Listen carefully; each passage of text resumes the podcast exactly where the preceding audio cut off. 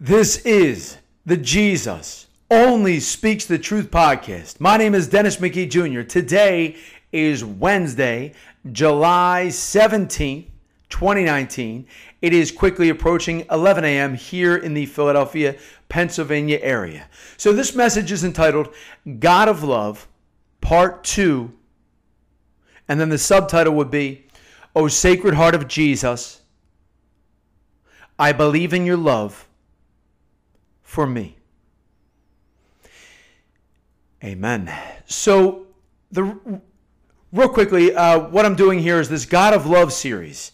Is this is I'm taking this directly from the book entitled "Jesus Appeals to the World" by I guess it would be Father Lorenzo Sales, who was the spiritual director for Sister Consolata.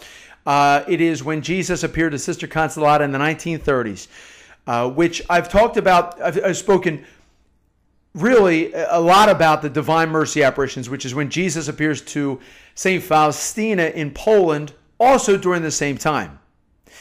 Now, St. Faustina was unaware that the fact that Jesus was also appearing to Sister Consolata, also in the continent of Europe. And I've mentioned that I that yes, this book is entitled Jesus Appeals to the World. It really you, one could draw the conclusion that this is really could also be called the God of love apparitions because Jesus is really focusing on the fact that that is really what he is first and foremost is a God of love. And not to talk about, not to focus, not to not to lead with his uh, the fact that he can be, you know, first of all, understand this. God is, of course, the God of justice. But as we learn in the Diary of Divine Mercy that God's greatest attribute is his mercy it's his love. And while, yes, God, of course, is the one who judges, and there are laws that we need to abide by, first and foremost, God is love. Now, the thing about that is this when when you start when one starts to meditate meditate upon the power of the Lord's love and mercy something special happens within you you want to abide by the laws of God, not because you're fearful, but because you love God. And that's purity of intention is so important for God. Remember, God can read our hearts, He can read our minds. So when we meditate, when we just think about how much God loves us, you specifically, if you're hearing this message, I mean, God took the time to create you. He has so much love in his heart for you if you meditate upon that love, the rest really does follow. You, I'm telling you right now, you're going to want to abide, you're going to want to seek out the law of God and want to abide by the law of God, not because, well, I have to do it because I'm obliged, because I'm disciplined, but rather because you love God. It really is a transitional moment in your heart and in your soul. And I think until you personally experience it, you don't fully understand it. You still kind of look at it like a human in the sense that you know, um, I'm going to be good because I'm going to be punished if I'm not. And that is true. Fear of the Lord is the beginning of all wisdom. We do have to fear the Lord. But then through that fear of the Lord, we want to seek out the Lord and meditate upon His love, upon His mercy. And then really this, there's this purity that happens within us. So that's really what I, fo- I want to focus on today. And that's what this whole series I'm going to be doing is, is the God of Love series. And this is God of Love Part 2. I'm going to take this reading directly from the book. Now, of course, Jesus is directly speaking to Sister Consolata, but this message, Jesus, he's telling Sister Consolata write it down because it's for a lot of people. And I'm paraphrasing that statement, but Jesus does say write it down, being that the fact that it's going to be for the, for the benefit of many people. Jesus tells this to Sister Consolata. This is the 1930s.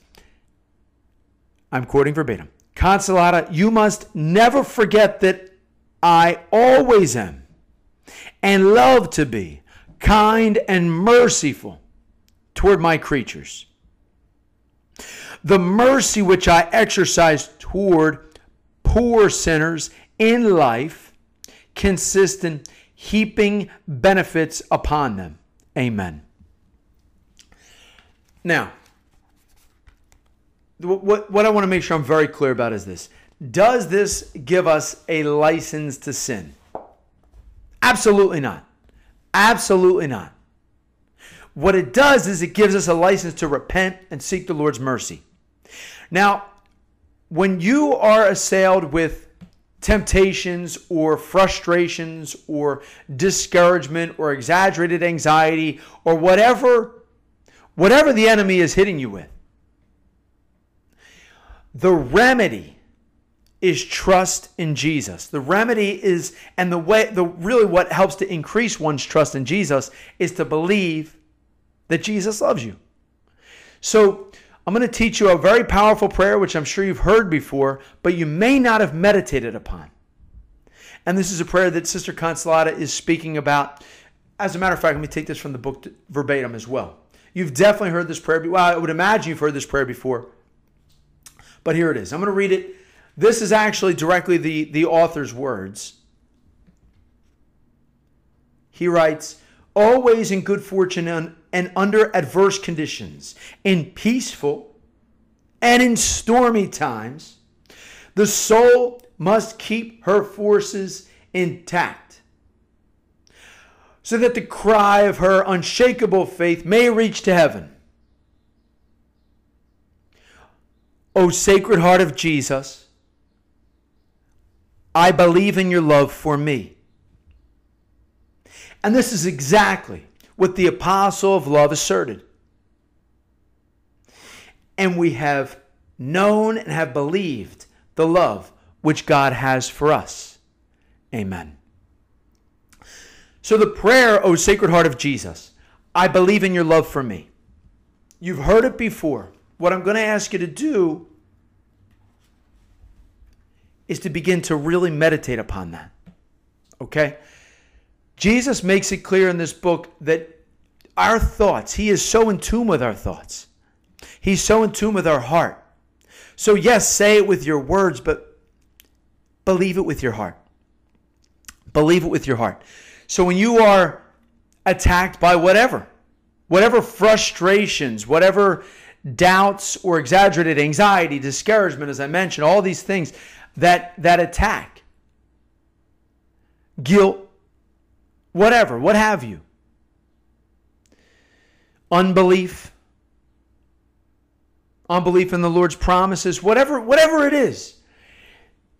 If you have a chance to say it, say it. Say, Oh, Sacred Heart of Jesus, I believe in your love for me.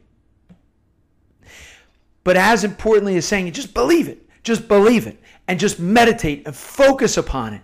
And what happens is there's a renewal that you start to really that that doubt and that confusion and all that frustration any exaggerated anxiety any discouragement it dissipates and you remember all that Jesus has done for you all that Jesus is doing for you and all that he's going to do for you and the fact is that he keeps his promises and you just meditate just focus so intently on his on his merciful heart and his, on his gentle heart and how much love he has for you and how he's not going to let you down. Has he, how he hasn't let you down and how he's not going to let you down.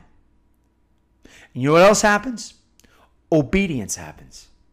And that's where I was talking about in the beginning is the fact that you're that obedience to God's law happens because you you're just so in tune with the love that Jesus has for you that that that you, you just want to be obedient out of love for God, not out of fear for God, but rather out of love for God.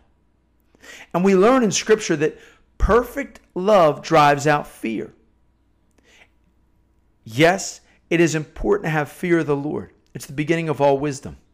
But as we get to know the Lord, let our love and our belief in the love that the Sacred Heart of Jesus has for each one of us. Let us let that overwhelm our fear and let that love be the driving force which dictates our lives. And I assure you of this, the Sacred Heart of Jesus will never let you down. The Sacred Heart of Jesus will never ever disappoint you. O Sacred Heart of Jesus, I believe in your love for me. O Sacred Heart of Jesus, I believe in your love for us. Amen. Thank you for tuning in. Thank you for listening to the Jesus Only Speaks the Truth podcast. My name is Dennis McGee Jr., and I do hope you have a blessed and wondrous day. And I hope that you take the time in your thoughts anytime through work, through your day, through life, and just meditate on the love that the Sacred Heart of Jesus has for you.